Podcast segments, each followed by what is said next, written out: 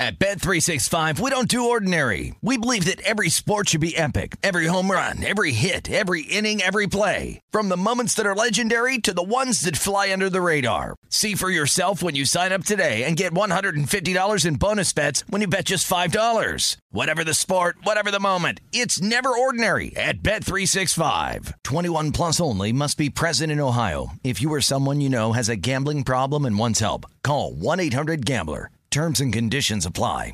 Open a limited time 11 month certificate at Kemba Financial Credit Union. At 5.25% APY, it's more than triple the national average, plus, it's a safe and secure way to grow your money. Visit your local branch or kemba.org slash CD for details. Offer expires May 31st, 2024. APY equals annual percentage yield. Restrictions apply. $500 minimum and $250,000 maximum deposit. Advantage status required. Comparison based on bank rate average. Federally insured by NCUA.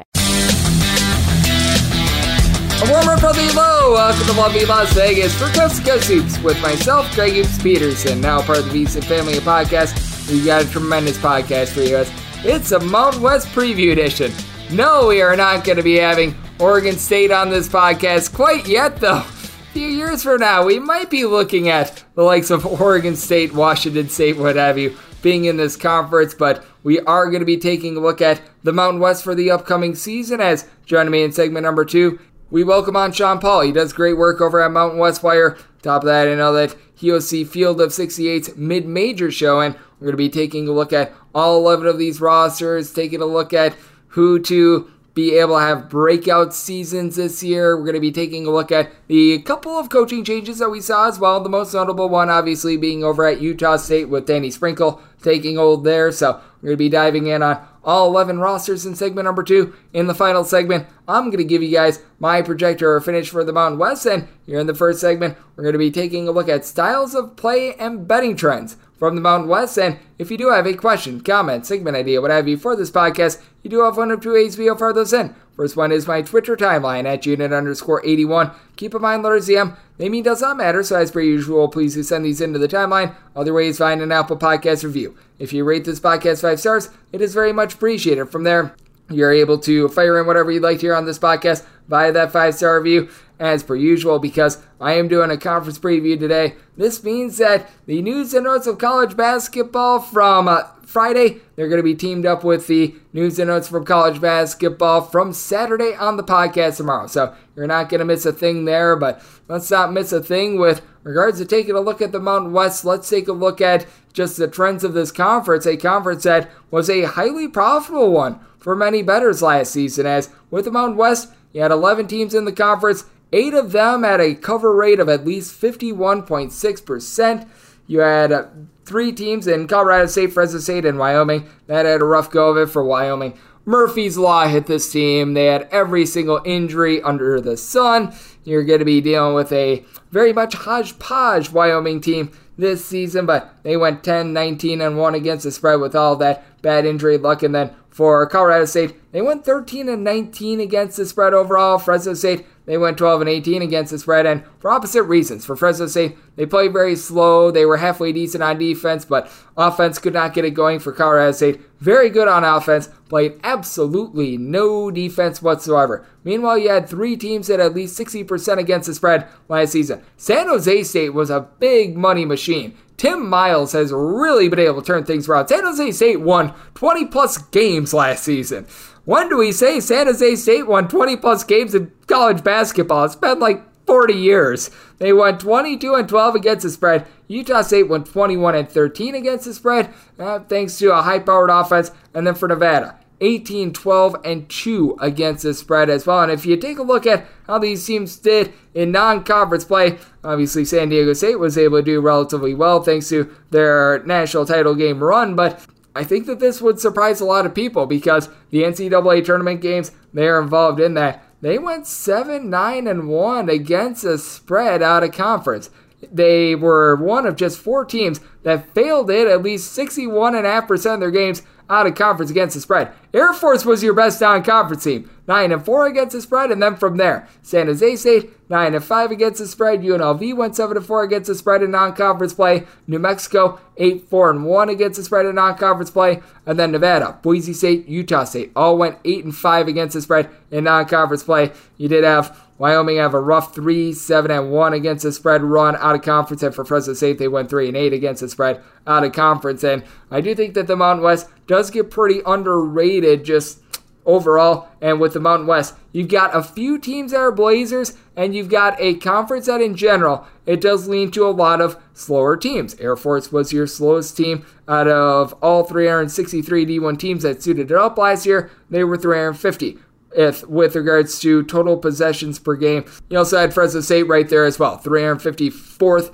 in the country in terms of total possessions per game. From there, you've got teams that they play slow, but they don't play like super duper slow. Nevada, for instance, 234th in the country in terms of total possessions per game. San Diego State was interesting. Towards back half of the season, they were as slow as molasses. They actually tried to play quite up tempo towards the beginning part of the season, so overall they finished 260th in the country in terms of total possessions per game. You can tell that they tried a little bit of a different style. It didn't work for them in non conference play, so then they went back to basics and they basically dominated from there. San Jose State, not a team that has been really looking to run it and gun it too much themselves. San Jose State 356th in the country in terms of total possessions per game as well. Utah State was really looking to push a little bit of tempo. They were 148th in the country in terms of total possessions per game, and they were a very good three point shooting team. But with Mr. Odom transferring over to UMBC, Danny Sprinkle taking over the reins, I would expect a little bit more of what we saw from Montana State to be that style. And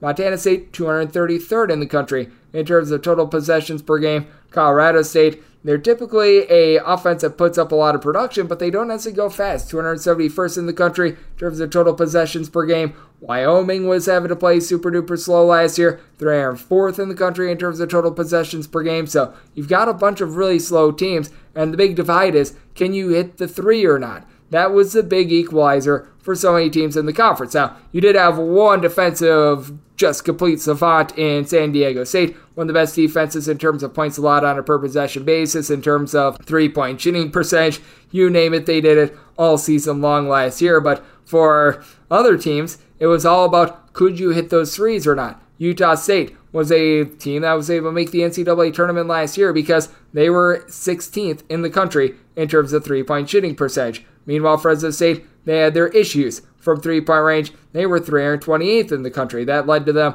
being unprofitable. Wyoming, they were about 138th in the country in terms of three point shooting percentage. They weren't great, they weren't terrible, but I mean, that defense just took such a nosedive with all the injuries that they had that that was really their undoing. Colorado State was a bunch that, in terms of three point shooting, was right around 95th as well, but shot 41.6% from three at home, 30.1% on the road. That's because they're a team at elevation, and you are going to have some of those teams that are at elevation, like with Air Force. They shot 37.6% from three point range at home last season, more like 32.8% on the road last year. A little bit less demonstrative, but clearly there's a little bit of a split there as well. And I do think that it is interesting that you've got just the wide ranges of defense because a team that has been zagging while everyone else zigs is New Mexico. They've been one of the quickest teams in terms of total possessions per game over the last few years. Obviously, San Diego State was your big time, just really good defensive team last season, but Boise State, they were right there as well. They were a team that ranked 40th in the country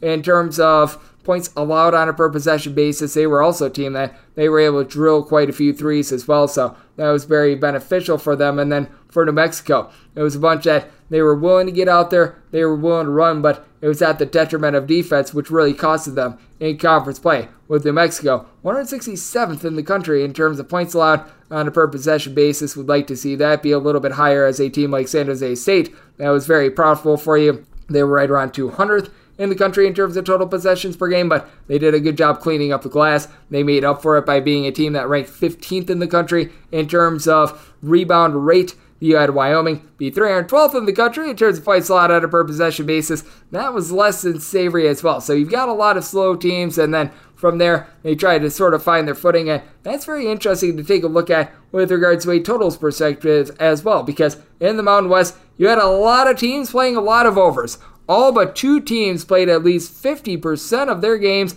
to the over. San Diego State obviously was one of those teams that hit more unders than overs 22 unders to 16 overs. Fresno State, again, one of the slowest teams that you found in all of college basketball, 17 unders to 13 overs. Meanwhile, UNLV, a team that tried to crank up their tempo, 21 overs to 10 unders, 67.7% to the over. New Mexico, another team that they decided that they were going to play fast, 22 overs to 11 unders. You had all of Colorado State, Utah State, and Nevada hit between 58 and 59.5% of their games to the over. Air Force, 18 overs, 14 unders. Wyoming, 16 overs, 14 unders. And much of the reason why you saw so many overs is that bookmakers they took into account that these teams were playing very slowly out of conference so they really drove down these totals and you saw really good shot making within the mountain west. As a matter of fact in mountain west play if you just took the over on every single one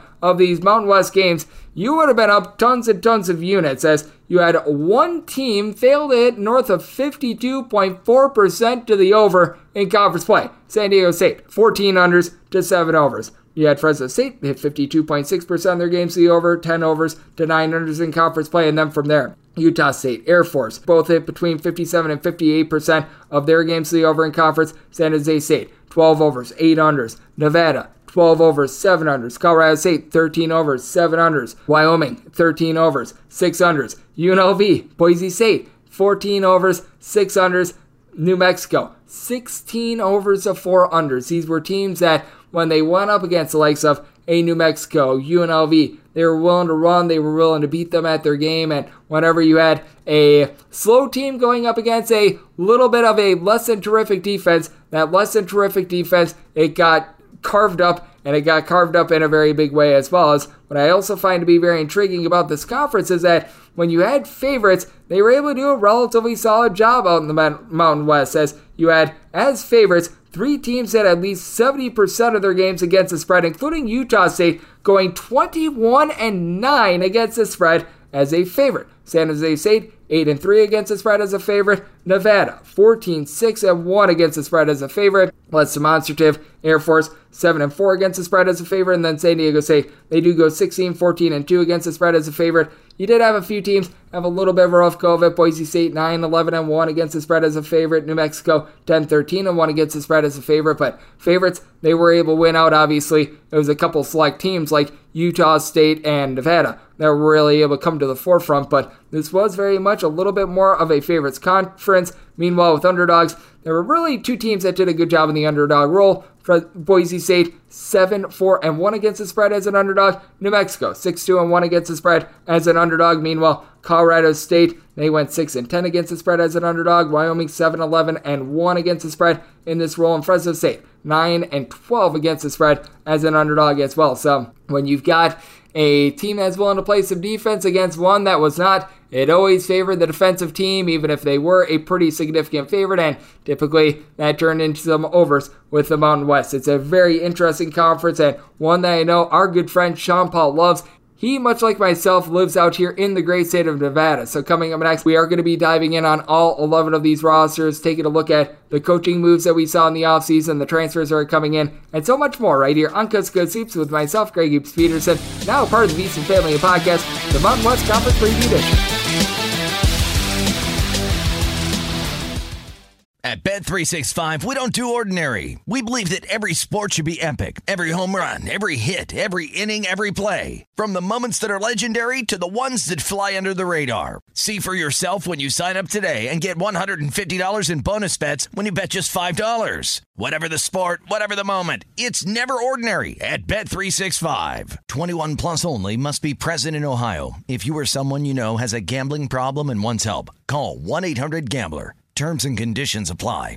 Open a limited time 11 month certificate at Kemba Financial Credit Union. At 5.25% APY, it's more than triple the national average, plus, it's a safe and secure way to grow your money. Visit your local branch or kemba.org slash CD for details. Offer expires May 31st, 2024. APY equals annual percentage yield. Restrictions apply. $500 minimum and $250,000 maximum deposit. Advantage status required. Comparison based on bank rate average. Federally insured by NCUA. At Bet365, we don't do ordinary. We believe that every sport should be epic. Every home run, every hit, every inning, every play. From the moments that are legendary to the ones that fly under the radar. Whether it's a walk-off grand slam or a base hit to center field. Whatever the sport, whatever the moment. It's never ordinary at Bet365. 21 plus only must be present in Ohio. If you or someone you know has a gambling problem and wants help, call 1-800-GAMBLER. Open a limited time 11 month certificate at Kemba Financial Credit Union. At 5.25% APY, it's more than triple the national average, plus, it's a safe and secure way to grow your money. Visit your local branch or kemba.org slash CD for details. Offer expires May 31st, 2024. APY equals annual percentage yield. Restrictions apply. $500 minimum and $250,000 maximum deposit. Advantage status required. Comparison based on bank rate average. Federally insured by NCUA. Are you ready to become a winning sports bettor? Schedule a call with SBIA to find out how their service can make you a long term winning player. They've developed an innovative algorithm that maximizes units return, and they are so confident in their system that they offer a money back guarantee. Sign up by October 31st and get their NBA package at no cost until they reach 10 net units. They treat sports betting like a business. So if you want to learn how to make your sports betting dreams a reality, visit them at SBIA1.com and check them out on social media at SBIA Sports. In lovely Las Vegas for Coast to with myself, Greg Gibbs Peterson, now part of the VSiN family, a podcast. This is the Mountain West Conference Preview Edition, and it is great to be joined by this man as we've got on one of the main men from Mountain West Wire joining me as we've got Sean Paul, who does a great job over there. You're able to follow him on now X. That's about as strange to say as all his conference realignment at Sean Paul CBB, and that's S E A N. He also does a tremendous job over at the Field of 68 he is the host of their mid major show over there. And Sean, it is great to have you aboard. Thank you. Thanks for having me, Greg. What's more weird, Twitter being called X or Arizona State, Arizona, and Utah being in the Big 12, and Oregon and Washington being in the Big 10? I don't know. It's a wild situation we got going on here. Absolutely. And we were joking a little bit off air. We've got a traditional Mountain West Conference preview going down today, but next year this conference preview might be looking just a little bit different. So it's a giant while we've got it. And I think one of the biggest question marks in this conference for me is what to expect out of Boise State because they were able to make the NCAA tournament. They do take that loss to Northwestern in the NCAA tournament, but they had a very talented front five. They didn't have a lot in between, and they do lose a few guys from that team last year, like Marcus Shaver and company. What are your expectations for Boise State this year? Because Leon Rice, I think, does a tremendous job as a coach, but I would like to see them build a little bit more depth. I'm still rifling through my top 25, and I have Boise State sitting at top tw- at 25 nationally. This team is really good. Roddie Anderson is going to be an absolute stud. The transfer from UC San Diego. He's explosive. He can shoot. He needs to be more consistent as a shooter, but a really good playmaker. Can attack the rim. Just a really good downhill player, even though he's smaller. He's going to be a great replacement for Marcus Shaver. And then you have Tyson Degenhart. It's really his team now, along with Max Rice as the leaders. Degenhart's going to have to take another step up. Rice is going to have to continue shooting the ball the way he did last year. And then the additions at the four spot with Cam Martin the transfer from Kansas. He only played like six games in two years at Kansas, but he was a stud at the D2 level. He's athletic. He can shoot it. He's just a really nice piece next to Tyson Degenhart. And then you have a nice defensive chess piece coming in, O'Mar Stanley. I think he's going to be a very important piece to this team, who's typically really good defensively. I expect a more even split between the offense and defense this year, probably a top 40 in both categories this year nationally. Boise State's going to be really good, and I think they have a real shot to win this league. With Boise State, I do love what they are bringing in via the transfer portal. I do no doubt think that that Marcus Shaver loss is going to be big because just been a stalwart at the college basketball level for so long. But I really do love what's being built there, and I do love this returning piece as – I mean, it feels like we've been talking about this guy for so long, but Isaiah Stevens, he is back mm-hmm. at Colorado State. This is one of the best guards in all of college basketball, not just mid-major college basketball, not just Mountain West, in all of college basketball. And Nique Clifford coming in from Colorado. That is a big ad. Javonte Johnson coming in from New Mexico. That is a big ad. Don't sleep on Joel Scott as well with Colorado State. If they play even a morsel of defense, I think that this is going to be one of the more dangerous teams in the conference. I think Colorado State has some potential. They're a top five team in the league for me. I don't think they're quite to the echelon of New Mexico and Boise State and San Diego State, but they're probably in the next tier up. You have a really good front court with Joel Scott and Patrick Cartier, two guys that were at the D2 level previously. Scott is a more big body guy. Well, Cartier is more crafty in the way he's able to shoot the ball from the mid range. He's a solid post defender, too. Not a shot blocker, but he holds his own in the paint. And then, of course, you have Isaiah Stevens, who's a top 10, top five point guard in the country. I could hear a good argument for top five, probably his top five. He's just a stud. There's no other way to put it. He can score it, he can pass it, he makes his teammates better. And I think that's what you want in a point guard. A guy's going to make his teammates better. And that's what Isaiah Stevens does. Defensively, there's some questions. My biggest question is who's your number two option? Probably Patrick Cartier. I don't know if I love that as a number two. I like him as a number three, but you lost John Tonje. He went to Missouri. So is someone going to step up as that number two guy next to Isaiah Stevens? That's what I want to see. But Isaiah Stevens could win Conference Player of the Year. Yeah, with Isaiah Stevens, I absolutely love what he brings to the table. As I also love what Sean Paul brings to the table. He does a great job covering college basketball over at Mountain West Wire in the field of 68 and joining me right here on Coast Hoops. And how about if we go to the state that we are both in, Nevada, and let's start out with the Wolfpack. They make the NCAA tournament last year. I know that there were many people that were thinking that they should make the NCAA tournament, and their performance in the NCAA tournament, needless to say, was dreadful. But I am still a very successful year last year, to say the least, considering what the expectations were. But they do lose quite a bit from that team last year. They really don't bring in anything via the transfer portal. They are going to be bringing in one guy in Tylan Pope, but that's about it. What are your expectations for Nevada? Because the defense was really the calling card for this team last season, along with trying to be able to get to the free throw line. Yeah, they lost a great young defender, Darrion Williams, who transferred to Texas Tech to play for a great defensive coach in Grant McCasland. But Tylan Pope's a really solid player. He was good at Tulane in a limited role. He's going to defend, he's going to make shots in a lower volume, he's going to rebound. He's going to be a solid replacement for Williams. But Nick Davidson is a guy I'm really looking at here to break out as a replacement for Will Baker, a similar type player to Baker, not as big, but he can shoot the ball. He's fairly athletic. He just has a wide scoring variety that's going to be a welcome sight for this team. Is going to be very guard oriented this season with Kenan Blackshear, Jarod Lucas, Hunter McIntosh. I'm not expecting a tournament appearance here. Probably more of a fall to grace here. I'm expecting like an 18, 19 win season. They'll be a formidable team, but not good enough to win the conference. Probably outside of that top five, but they could fight their way in there. They have the experienced guards to be in that conversation. Yeah, no doubt about it. They're not going to be falling to the likes of Air Force, what have you, but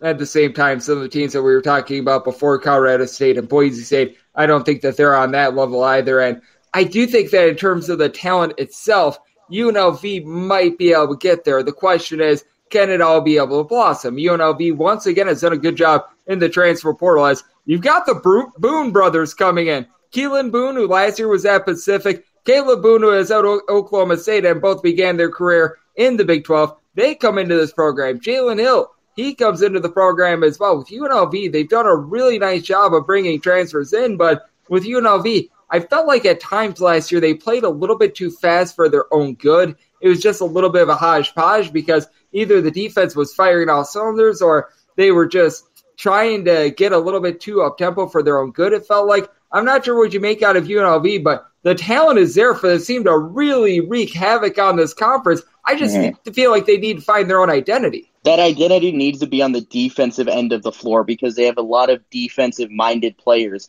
They have both Boone brothers who are plus defenders. You have Jalen Hill, who was one of the best defenders in the Big 12 at Oklahoma. And then, of course, you have Luis Rodriguez, who was a great defender at Ole Miss, was a great defender last year, UNLV. They need to just buy in on being an elite defensive team we're going to be a top 25 defensive team. It doesn't matter what we do on the offensive end. Our defensive stops will turn into offensive scores. They don't have enough guard play to where I think they should play any kind of up tempo offense like they were top 100 in tempo last year. Their guard play is simply not good enough for that to be the case. They do not have a good guard situation at all unless Jackie Johnson or Dedan Thomas, who is a pretty pretty hotly touted recruit. Unless those guys become absolute studs this year, I think they should be a really slow tempo team unless they're in transition off a turnover. But the Boone brothers both can score it. Uh, Keylan's more of the shooter. Kalib's more of the inside guy. Jalen Hill's really solid. They're going to have to rebound the ball really well, and they're going to have to be an elite defensive team. But they certainly have the talent to be an upper tier Mountain West team. You just have to buy in on that defensive play. Yep, absolutely. And I can't believe that I am saying this, but there's actual expectations for San Jose State coming into the season. When's the last time we've ever heard that? They are coming off of their first 20 win season since I believe the 1980 81 campaign. Tim Miles has done an absolutely remarkable job with this program, and they do lose Omari Moore, but part of the reason why San Jose State was so good last year was that they were a top 10 rebounding team in terms of overall rebound rate. They do lose their main, shall we say, blocker in Ibrahima Diallo, but so you bring back some of these guys like a Robert Vaihola, Trey Anderson is going to be back in the fold. This team had a really nice identity with being able to grab some boards. And what Tim Miles has done here at San Jose State has been nothing short of incredible. Oh, no question. I mean, this team under Jean Prioleau was terrible. I mean, that's putting it nicely. That team was just a complete disaster. They were a single digit winning team just about every season. They were getting their doors blown off them night by night. And Tim Miles, maybe Nebraska shouldn't have fired him. Uh, they shouldn't have, by the way. Terrible decision. But it's going to be tough. You can't replace Omari Moore, but you have some solid guys that have been in the program, like Myron Amey and Alvaro Cardenas. You need those guys to really step up. I think Amey's probably the guy you're looking at for that. He's proven in a small workload that he could be a solid scoring option, but it's going to be a step down this season because you lose Sage Tolbert also, who was a really solid rebounder for him, along with Ibrahima Diallo. It's tough to keep consistency at a program like San Jose State but even if it doesn't get back to 20 wins again, Tim Miles deserves so much credit for what he was able to accomplish last year. Yeah, I agree with you. Tim Miles has been able to do an incredible job with this program as joining me on the show. We do have Sean Paul. He does a great job over at Mount Westwire along the field of 68. And this team I find to be very intriguing as well. Fresno State has Fresno State has been a bunch, has been a little bit all over the place, and as we know, They've been playing at one of the slowest styles in all of college basketball. You can tell that the transition from not having Orlando Robinson last year, that certainly did take it out of them. But I'm a bit excited for them bringing in Xavier DuSell this season. And I really think the key for the team is Eduardo Andre. Last year, when he was out there on the floor, it felt like he was able to make a nice difference for the team. When he was off the floor, it felt like this team just was not hitting the same as it felt like it was a little bit of a hodgepodge whenever you did have some of those other pieces out there on the floor. I do like the upside of Isaiah Hill. How do you view this team? Because they are also dealing with not having Jemarl Baker in that backcourt as well. You need another scoring option next to Isaiah Hill. Maybe that's uh, Xavier DuSell, the transfer from Wyoming he never really had that breakout season after his really good freshman year, dealt with some injuries, then kind of got lost in the fold a little bit at Wyoming. But he is an elite shooter. If he is that guy next to Isaiah Hill, that'll be able to help Hill be a more efficient scorer because he's 38% from the field, 30 from deep. But he's a really solid playmaker. He's quick. He can shoot it, even though his numbers aren't great. I think he's a really solid overall point guard that can fill up the stat sheet. But again, similar to UNLV, I think Fresno State has to continue their identity as a defensive first team because they have the pieces to be really good defensively. Andre is a good post defender. Enoch Boakye, a former top 100 recruit coming in from Arizona State, has the potential to be a really good player in this conference. And then you have a guy like uh, Leo Colimerio, who's a very versatile defender. He's athletic, not much of a shooter, but he's a guy that can play that somewhat stretch four role, more of a small ball four role because he's not really a great shooter, but he's a really solid defensive piece too. Fresno State has the pieces to be a tough team, but I don't think they they have the talent to really win a enough games to be a top five, top six team in the league, they'll be tough to beat on a lot of nights. They are going to be tough to beat on a lot of nights. And this is a bunch that they've got a really nice home court advantage. I do think that Coach Joe Scott gets the most out of this guys. I think it's an uphill battle, though, for our good friends over there at Air Force. They are going to be bringing Ethan Taylor back to the fold. He was able to lead the team in assists last year. Rytis, but Traitus, he was able to have a double figure amount of points. But Jake Heidbreder, he really was a heart and soul for the team last year. As we recall, two years ago, it was just the AJ Walker show. And you could tell that they had a little bit of a tough time transitioning there. And as we know with Air Force, just not a school that's going to be bringing in transfers just because it is one of the service academies. How do you view this Air Force team? Because I think their only way to be able to win games is by making them super duper ugly and just trying to be able to win a bunch of rock fights. Yeah, I mean, it's going to be tough, especially with the Princeton type of offense that Joe Scott runs. I feel like it'd be a lot better with that kind of offense if you were able to pursue players in the transfer portal. But you have to hope that your high school guys hit, and some of them have. Rytis Petraitis, if I said that correctly, that's a, quite the name. But yeah, I watched him quite a bit last year. He's a really good player. The way he's able to run the offense, the way he can shoot the ball. He was a very solid player as a freshman and he stepped right in and was really good. Took a lot of minutes away from like Nick Jackson, Lucas Moerman. He was really good. He's going to be their go-to guy this year.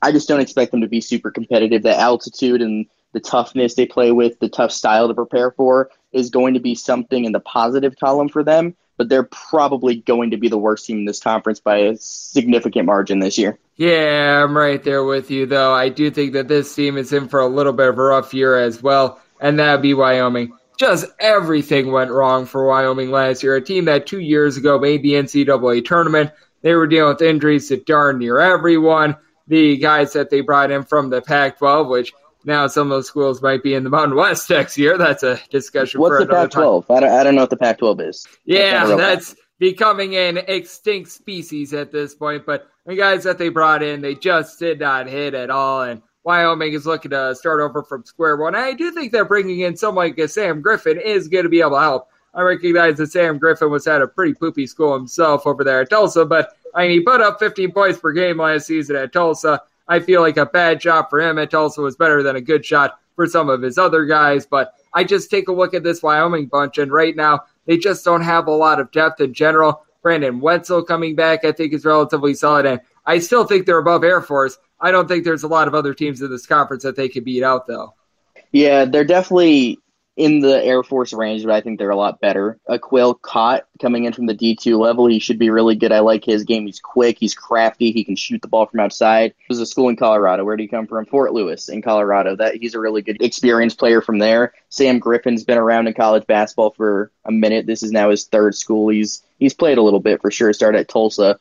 And now also talking about Mason Walters from the NAIA level. You just have a lot of experienced dudes who have played a lot of college basketball not necessarily on top end NCAA tournament D1 teams, but you have a lot of guys that have played a lot of college basketball. That's what I can say about this team. And how's it going to turn out? Probably not very well, but I trust Jeff Linder. He's a really smart offensive coach. I assume that he'll get a lot out of those three guys that I mentioned, but this team is definitely lacking in the true NCAA tournament talent department. Yep, I'm right there with you. I do think that it's going to be another rough year for Wyoming, but I mean, they can't get much worse luck than they had last year. So that's a little bit of a positive. As Sean Paul, who does great work over at the Field of 68, along with Mountain West players, joining me right here on Coast Hoops. And how about if we take a look at a bunch that has seen a lot of turnover this offseason, and that's Utah State. And the biggest reason why their new coach is now Danny Sprinkle. As we know, Mr. Odom, he heads on over to uh, VCU. So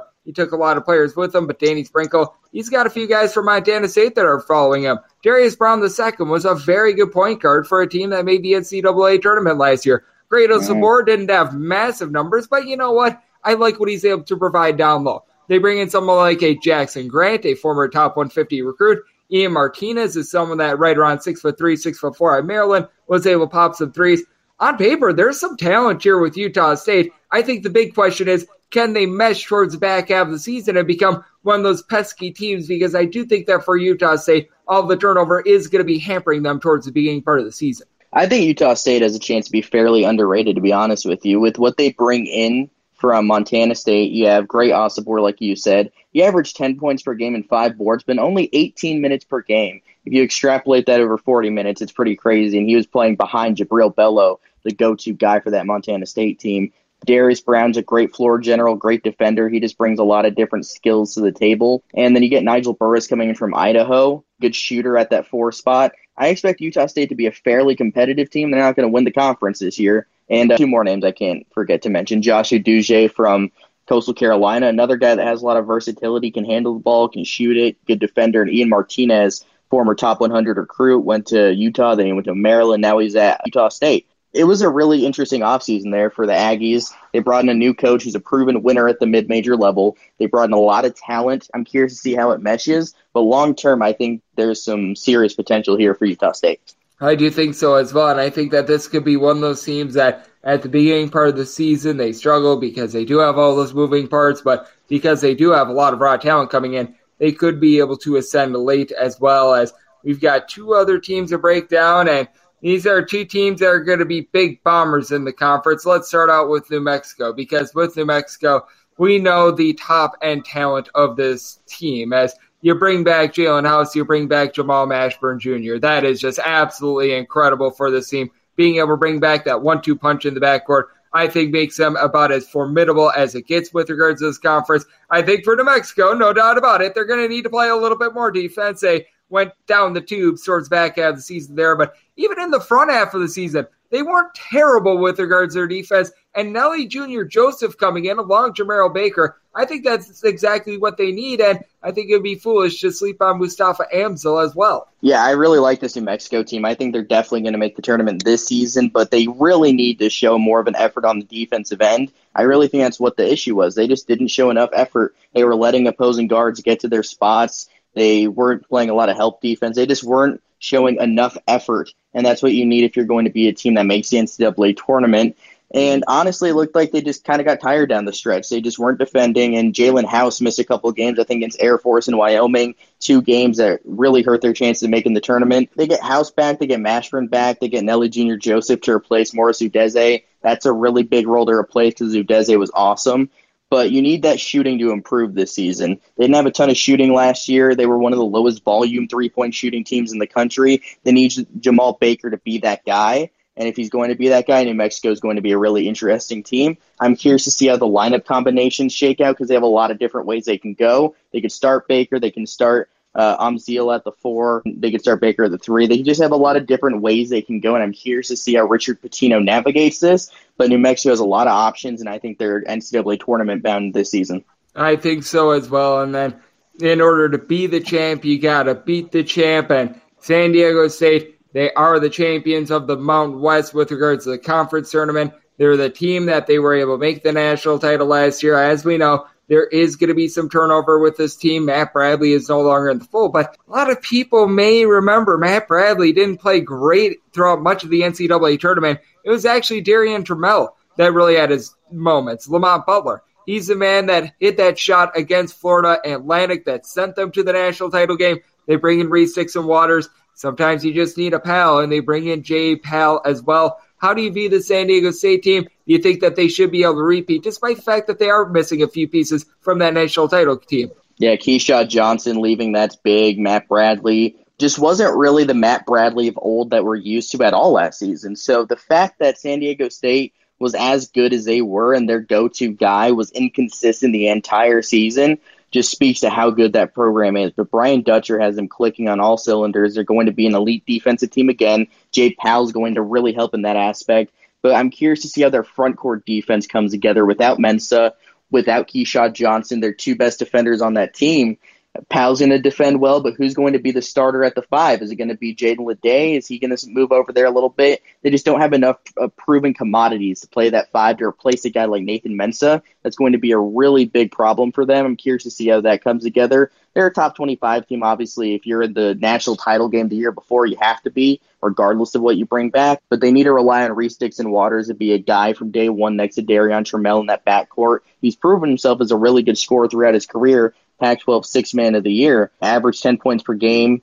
Didn't shoot the ball super well this year, but has the size, has the shooting, he has the talent to be a really good player in this league.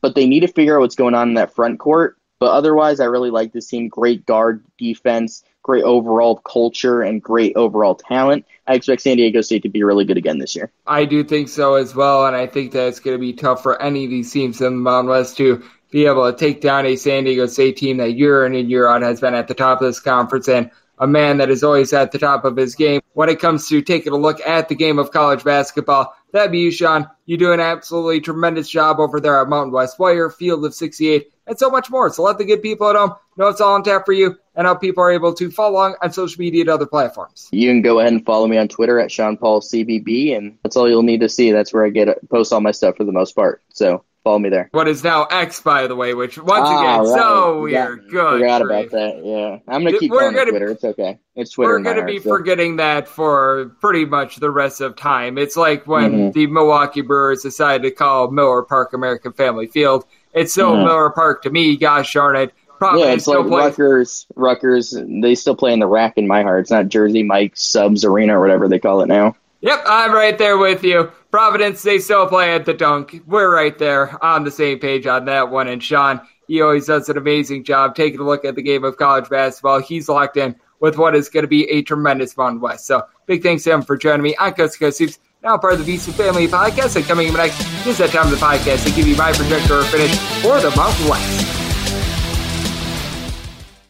At Bet365, we don't do ordinary. We believe that every sport should be epic. Every home run, every hit, every inning, every play. From the moments that are legendary to the ones that fly under the radar. See for yourself when you sign up today and get $150 in bonus bets when you bet just $5. Whatever the sport, whatever the moment, it's never ordinary at Bet365. 21 plus only must be present in Ohio. If you or someone you know has a gambling problem and wants help, call 1-800-GAMBLER. Terms and conditions apply. Open a limited time 11 month certificate at Kemba Financial Credit Union. At 5.25% APY, it's more than triple the national average, plus, it's a safe and secure way to grow your money. Visit your local branch or kemba.org slash CD for details. Offer expires May 31st, 2024. APY equals annual percentage yield. Restrictions apply. $500 minimum and $250,000 maximum deposit. Advantage status required. Comparison based on bank rate average. Federally insured by NCUA. At Bet365, we don't do ordinary. We believe that every sport should be epic. Every home run, every hit, every inning, every play. From the moments that are legendary to the ones that fly under the radar. Whether it's a walk-off grand slam or a base hit to center field. Whatever the sport, whatever the moment, it's never ordinary at Bet365. 21 plus only must be present in Ohio. If you or someone you know has a gambling problem and wants help, call 1-800-GAMBLER. Open a limited time 11 month certificate at Kemba Financial Credit Union. At 5.25% APY, it's more than triple the national average, plus, it's a safe and secure way to grow your money. Visit your local branch or kemba.org slash CD for details. Offer expires May 31st, 2024. APY equals annual percentage yield. Restrictions apply. $500 minimum and $250,000 maximum deposit. Advantage status required. Comparison based on bank rate average. Federally insured by NCUA. At Bet365, we don't do ordinary. We believe that every sport should be epic. Every home run, every hit, every inning, every play. From the moments that are legendary to the ones that fly under the radar. See for yourself when you sign up today and get $150 in bonus bets when you bet just $5. Whatever the sport, whatever the moment, it's never ordinary at Bet365. 21 plus only must be present in Ohio. If you or someone you know has a gambling problem and wants help, call 1-800-GAMBLER. Terms and conditions apply.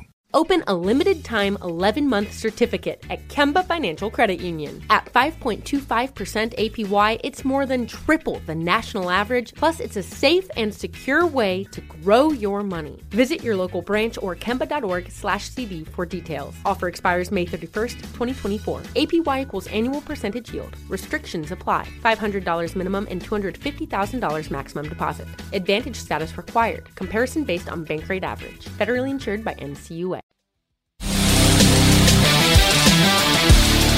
And we're back here in lovely Las Vegas for Coast to Hoops with myself, Greg Gibbs Peterson, now part of the VSiN Family Podcast. It was great to be joined by Sean Paul. He does an incredible job over there on Mountain West Wire. He does an amazing job taking a look at this game that we all know and love of college basketball over at the Field of 68. He's their main man for taking a look at mid majors, and every single time he joins this podcast, always lends tremendous insight. So, big thanks to him for joining me in the last segment. Now it is that time of the podcast. I give you my projector or finish for the Mountain West once again because I am doing a little bit of a conference preview today. That means that the last 48 hours of college basketball news and notes. So you're going to be getting Fridays and Saturdays. That is going to be up on the podcast tomorrow. So have no fear there. We've got you guys all covered there, but we've also got you guys covered with this dead last with regards to my projector or finish. And we're going to be going with Air Force.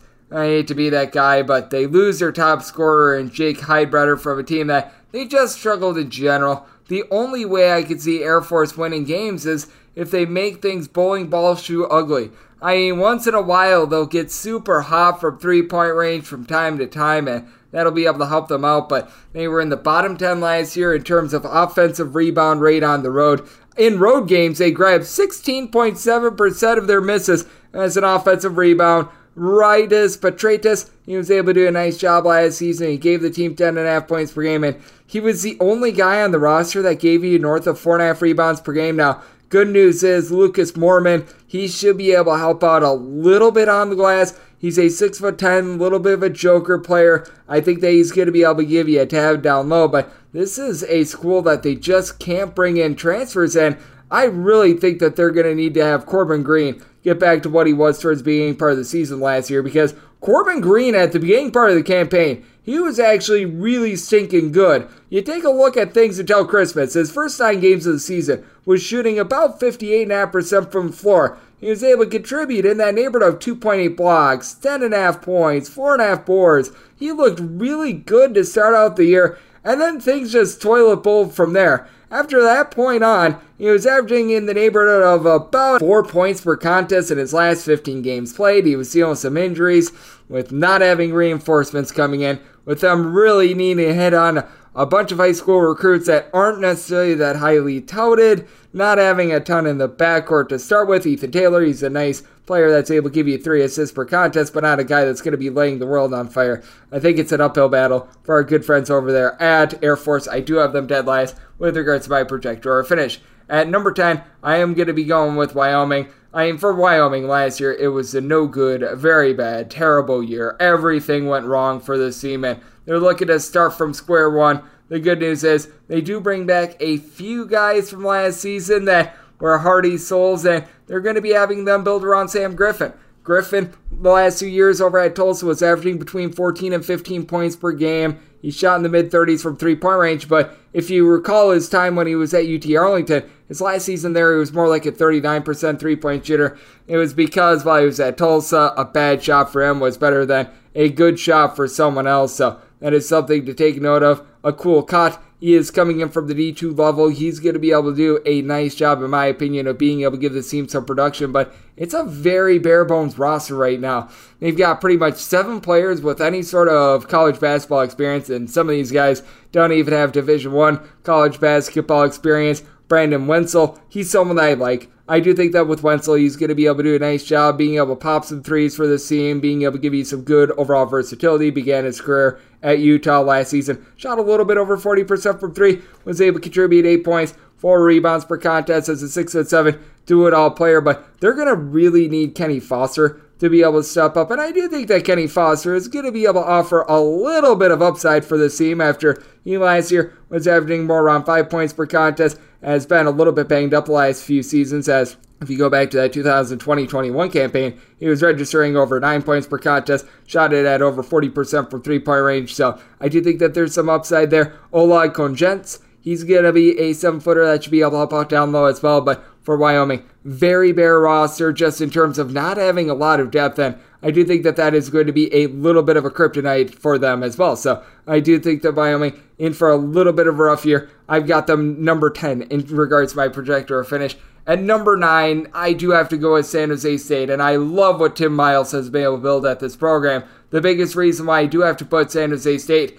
at number 9, though, is that Omari Moore was the conference player of the year, and he led San Jose State the last two years in literally like every category. He did not lead them in rebounds and blocks last season. That's because you had the likes of Abrima Diallo and company in the backcourt. Losing him, that is going to be very big for the team. They also lose Sage Tolbert. That is going to be rough. Robert Vaihola, he is someone that is able to give you about six half rebounds per game. He's going to be able to do a nice job at Alvaro Cardenas. I really think is going to be able to take some strides forward. He's not going to be Omari Moore. More last year, 17 and a half points, four and a half boards, four and a half assists, shot about 34% from three point range. He did it all for the team, but for Cardenas, he's got nice skill set. He's able to shoot it relatively solid from three point range. Quebec Gronair, he's someone that's able to give you some versatility at six foot eight. He's able to take a few threes.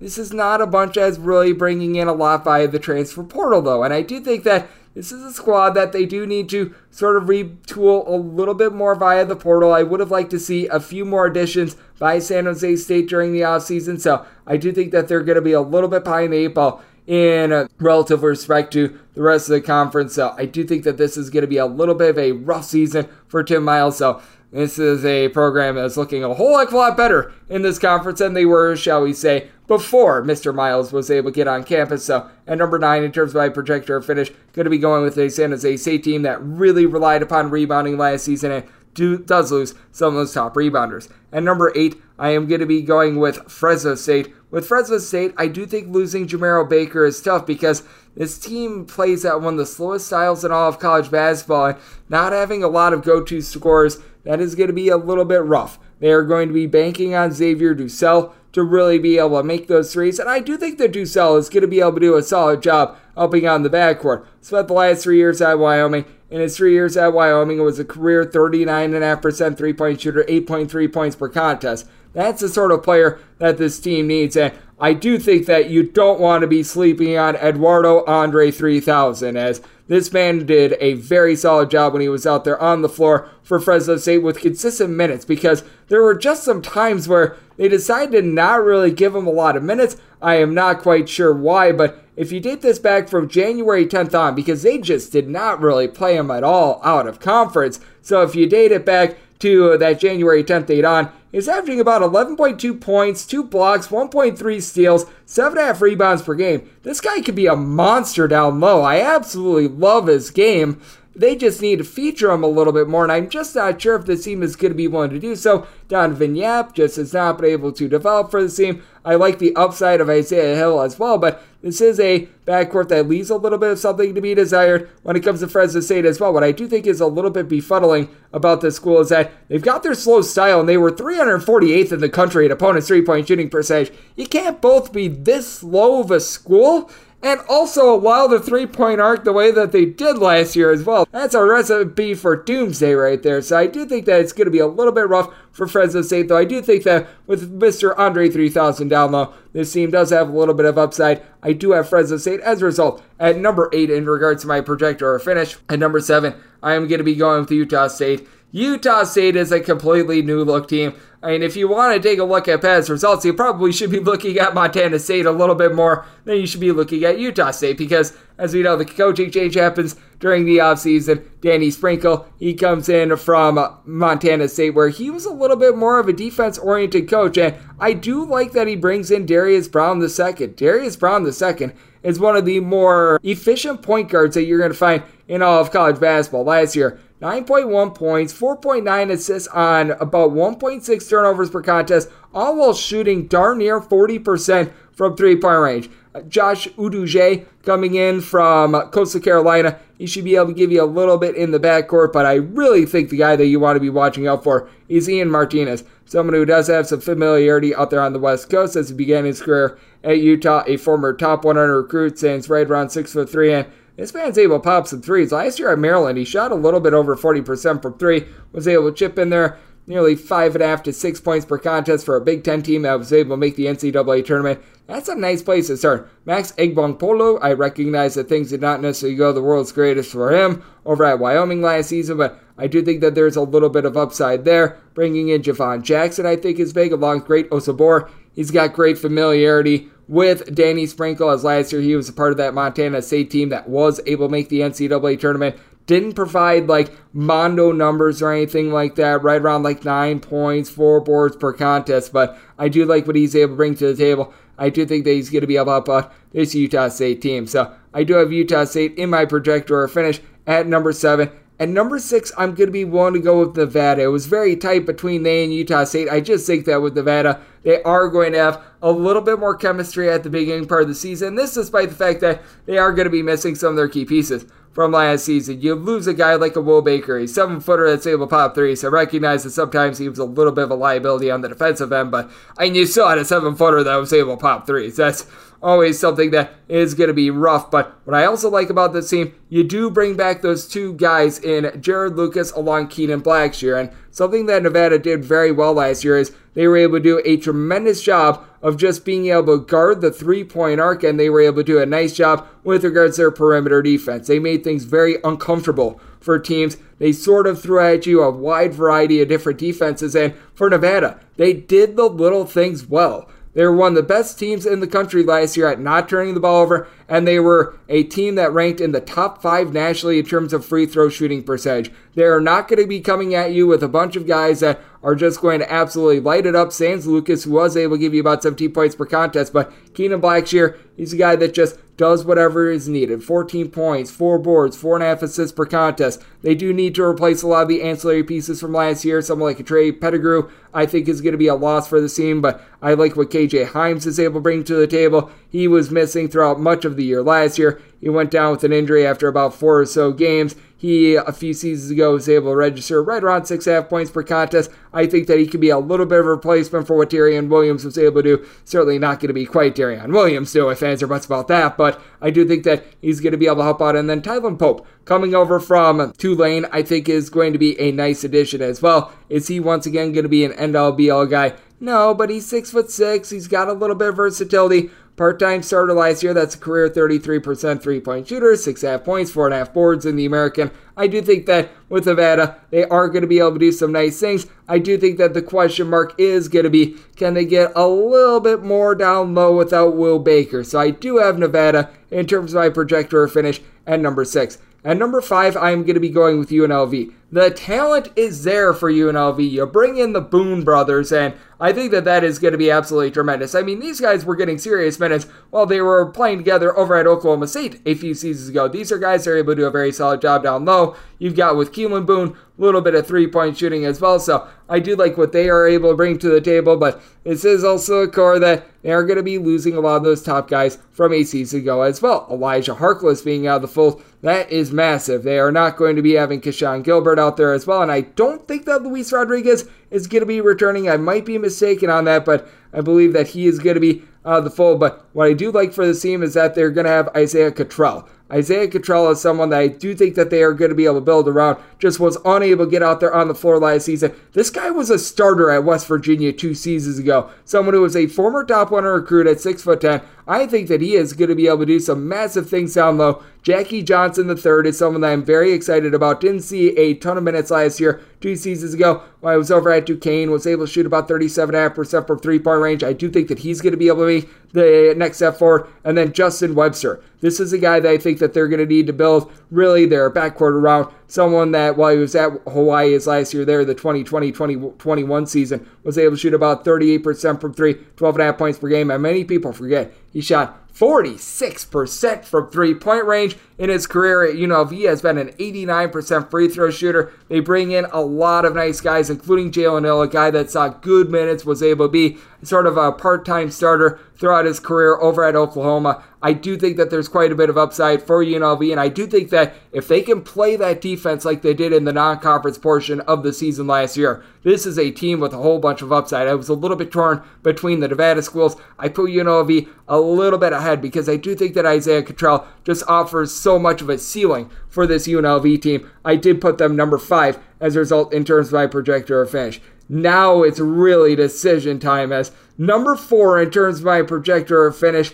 I'm going to be having to go with Boise State. With Boise State, I know that there's a lot of people buzzing about this team being a top 25 team. I do think that they're going to need a little bit more depth to be able to maximize on this. Tyson Degenhart is awesome. I think that he's going to be one of the best players in really mid-major slash just all of college basketball in general. Let's forget mid-major college basketball. As this guy stands right around six foot seven, six foot eight, 14 points per contest. It felt like any time this team needed a big bucket, he was able to deliver it for them. I remember that game that they played at the pit in New Mexico. I believe that he was the gentleman that hit the three that sent them to overtime, but that loss of Marcus Shaver. He did a little bit of everything. 13 and a half points, led the team in rebounds, led the team in assists, led the team in steals. That is a big loss for this team. You do bring in O'Mar Stanley. Stanley put up some nice numbers while he was over at St. John's last season. I do think that he'll come in right away and he'll be able to give this team a little bit of upside as last season, four and a half points per contest from three point range, shot 45.5% from three. It was a very small sample size from three point range, so I'm not going to have that be an end all be all, but I do have a few questions when it comes to Roddie Anderson. Put up great numbers at UC San Diego last year. He was able to give the team right around 13 points per contest. Not necessarily a great three point shooter. Chuzo Agbo, he's a nice three point shooter. Max Rice was able to do a nice job as well, but I still have a little bit of a problem with regards to the depth. I still think that this is going to be a bunch that is going to be going six maybe seven deep. I'm very intrigued to see what Cam Martin is going to be able to bring to the table as well because I this is a guy that was at Kansas for the longest of times, but I just really didn't get out there on the floor for Kansas as well. So there's that aspect of things. So if you could get anything whatsoever out of him, that'd be terrific. But that's one of those additions that on paper looks much better than what it actually is. So with Boise State, I do think that they're going to be able to make the NCAA tournament. I do have to put them at number four in terms my projector or finish because I do think that there's a little bit more upside with Colorado State, who I've got at number three. With Colorado State, you bring back Isaiah Stevens. Isaiah Stevens was just incredible once again last year. 18 points, 6.7 assists per contest, shot 38% from three point range. The question that we've got with Colorado State is can they play? I'm not even going to call it good defense. Can they play okay defense? And I think the answer is yes, because they do bring in a few guys that I think are going to be able to help out with this. Nique Clifford, he is going to be coming in from Colorado. Clifford is someone that I really like as just being someone that is able to make winning plays. Is he going to dominate the floor? No, but he was a starter last year at Colorado. Six points, four boards. He, for his career, is about a 34% three-point shooter, right around six foot five, six foot six. I do like his overall upside. And then you bring in someone in Joel Scott, who was able to put up just absolutely massive numbers, north of 20 points per game, one of the best D2 players in all of college basketball. And Colorado State has done just such incredible work in terms of being able to find these D2 guys and being able to turn them into D1 studs. Patrick Cartier, he is one of those guys as well as he's going to be back once again after he was able to give the team some nice production at six foot eight. Would like to see him be able to rebound just a little bit more as that was a little bit of a kryptonite of his and that was part of the reason why Colorado State did have a little bit of a rough go of it last season. But I mean at six foot seven, six foot eight, was able to give the team 12 points per contest from three point range. He shot 44.1% from three, granted, not necessarily on volume, but bringing back someone like a Jalen Lake as well, who's able to make quite a few starts. He's able to take the load off of Isaiah Stevens. That's big. And just frankly put, I think that Isaiah Stevens is perhaps a top five guard in all of college basketball. That is going to be able to carry this Colorado State team. As a result, I've got them number three in terms of my projector or finish. And number two, I am going to be willing to go with New Mexico. With New Mexico, you bring in that backcourt duo that I absolutely love from last year as you bring back Jaelen House, you bring back Jamal Mashburn Jr. These two guys, between the two of them, they were able to give you a grand total of 36 points per contest.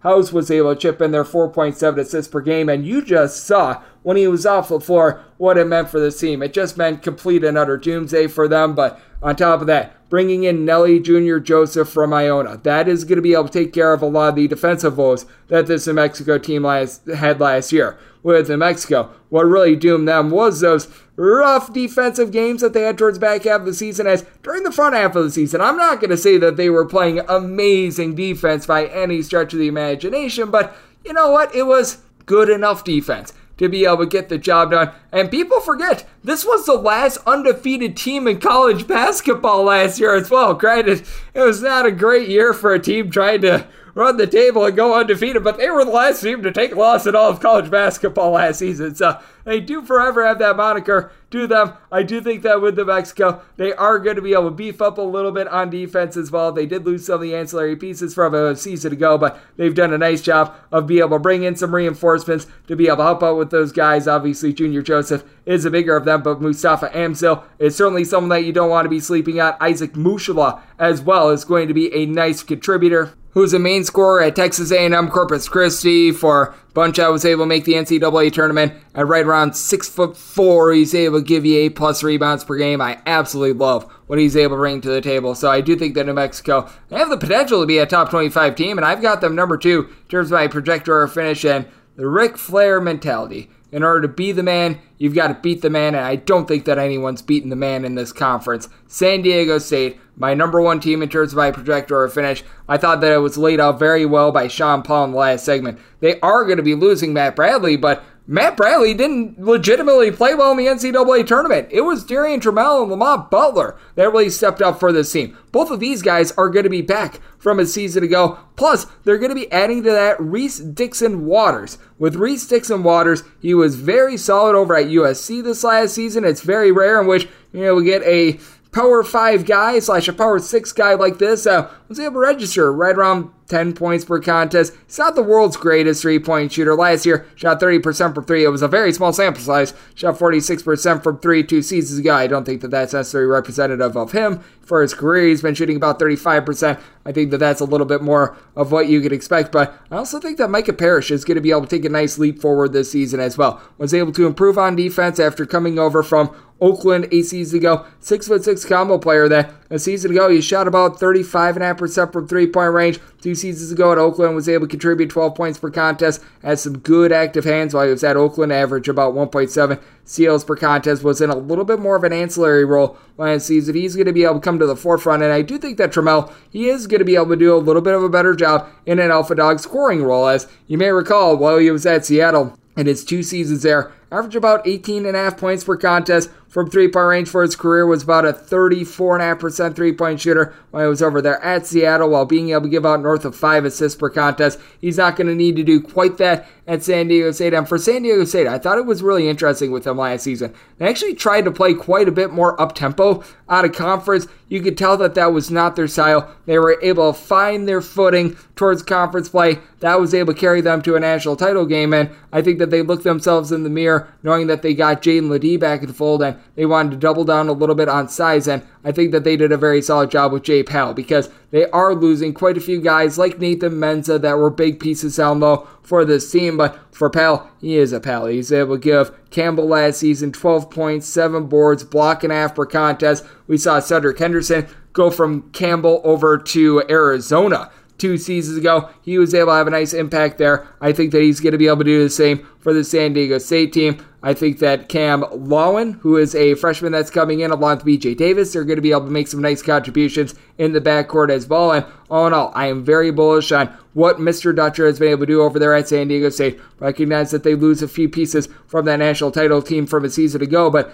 I actually think that the loss of Bradley is not as bad as a lot of people might indicate. And you bring back three out of your top four scorers from a team that made the national title game a season ago. I've got San Diego State number one in my projector finish in the Mountain West. And now wrap things up for the Mountain West preview edition of Coast to Coast Hoops, now part of the VSiN Family Podcast. If you do like hearing from this fine podcast, Coast to Coast Hoops, you're able to subscribe wherever your podcast, Apple Podcasts, Google Play, Spotify, Stitcher, and TuneIn. If you have a question, comment, segment idea, what have you for this podcast, you do have one of two ways we offer those in. First one is my Twitter timeline at unit underscore 81. Keep in mind, letters CM, it does not matter, so as per usual, please do send these into the timeline. Other ways, find an Apple Podcast review. If you rate this podcast five stars, it is very much appreciated. And then from there, you are able to fire in whatever you'd like to hear on this podcast via that five star review. Big thanks to Sean Paul. He does tremendous work over at Mountain West Wire, does a great job over at the Field of 68 as well. Taking a look at this great game that we all know and love of college basketball, did a great job taking a look at these teams within the Mountain West today, and I'll be with you guys every single day throughout the entirety of the year on this podcast in the off season, giving you guys these conference previews and the news and notes of college basketball once we get in season. Picks and analysis on every single game, every single day. So I appreciate you tuning in today. I'll be back with you once again tomorrow. Thank you so much for tuning in.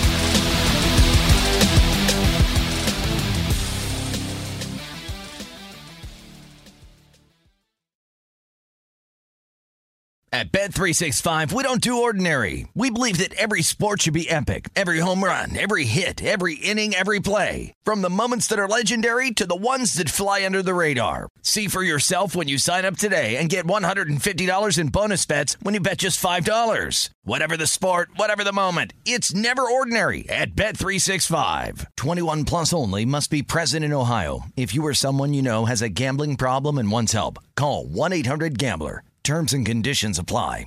Open a limited time 11 month certificate at Kemba Financial Credit Union. At 5.25% APY, it's more than triple the national average, plus, it's a safe and secure way to grow your money. Visit your local branch or kemba.org slash CD for details. Offer expires May 31st, 2024. APY equals annual percentage yield. Restrictions apply. $500 minimum and $250,000 maximum deposit. Advantage status required. Comparison based on bank rate average. Federally insured by NCUA.